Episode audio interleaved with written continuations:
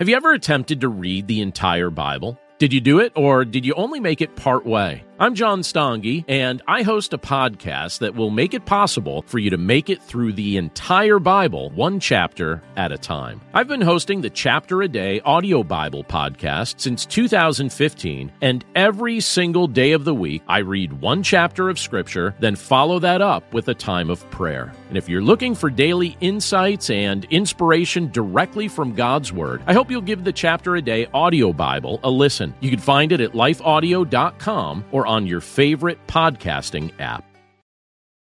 Welcome to this Mornings with Jesus devotional. I'm Tyler Boss. Today's story is brought to you by our partners at Life Audio. If you go to lifeaudio.com, you will find dozens of other faith centered podcasts in their network. They've got shows about prayer, Bible study, parenting, and more. Head over to lifeaudio.com now. And remember, you can have full access to our meditations commercial free. Just text ABIDE to 22433 for 25% off. Now, receive his peace and abide in Christ. Hi, welcome to this Mornings with Jesus devotional, designed to start your day in a positive way with scripture and reflection. I'm Bonnie Curry. Today's scripture is 2 Timothy 1, verse 7 from the New International Version. For the Spirit God gave us does not make us timid, but gives us power, love, and self discipline.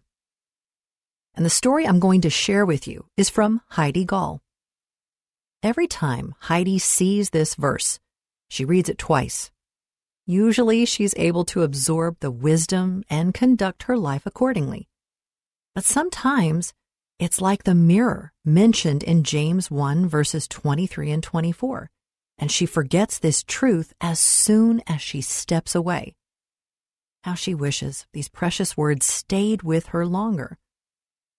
Heidi wasn't always afraid, but during her teen years, she learned life can be complex and unfair and ugly. She's not alone. Ugh, so many of us bear wounds that leave us vulnerable and anxious at times. Now, when fear and shame engulf her spirit and she sinks beneath the weight of those emotions.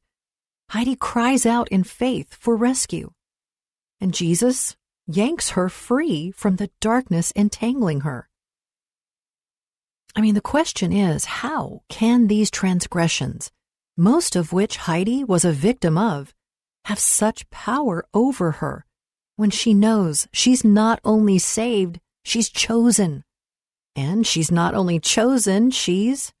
Do you see where Heidi's going?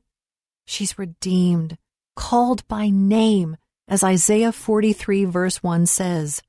She's a child of God, as John 1:12 tells us, a friend of Jesus, as John 15:15 reminds her, a new creation written by Paul in 2 Corinthians 5:17, and a citizen of heaven as Philippians 3:20 proclaims. Heidi's favorite identity tag is found in Ephesians 2 verse 10. She prefers the New Living Translation for this verse. For we are God's masterpiece. Ah, oh, my dear friend, beauty is often only achieved and appreciated through pain. I know that's hard to take, but love can be witnessed in suffering Courage is won in faith. Heidi is loving, beautiful, and brave. She, like you, is God's masterpiece. Here's a step of faith you can take today.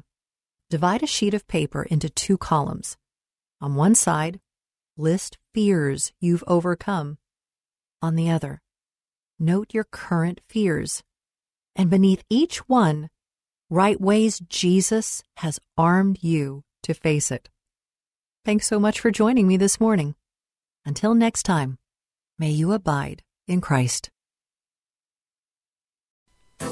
Our world can feel chaotic and uncertain, but we don't have to live enslaved to fear. Christ has promised me and you his peace, and throughout Scripture has provided powerful tools and practical steps to help us experience greater freedom. I'm Jennifer Slattery, lead host of the Faith Over Fear podcast, inviting you to join me and my team as together we learn how to starve our fears and feed our faith. Subscribe at lifeaudio.com or wherever you access podcast content.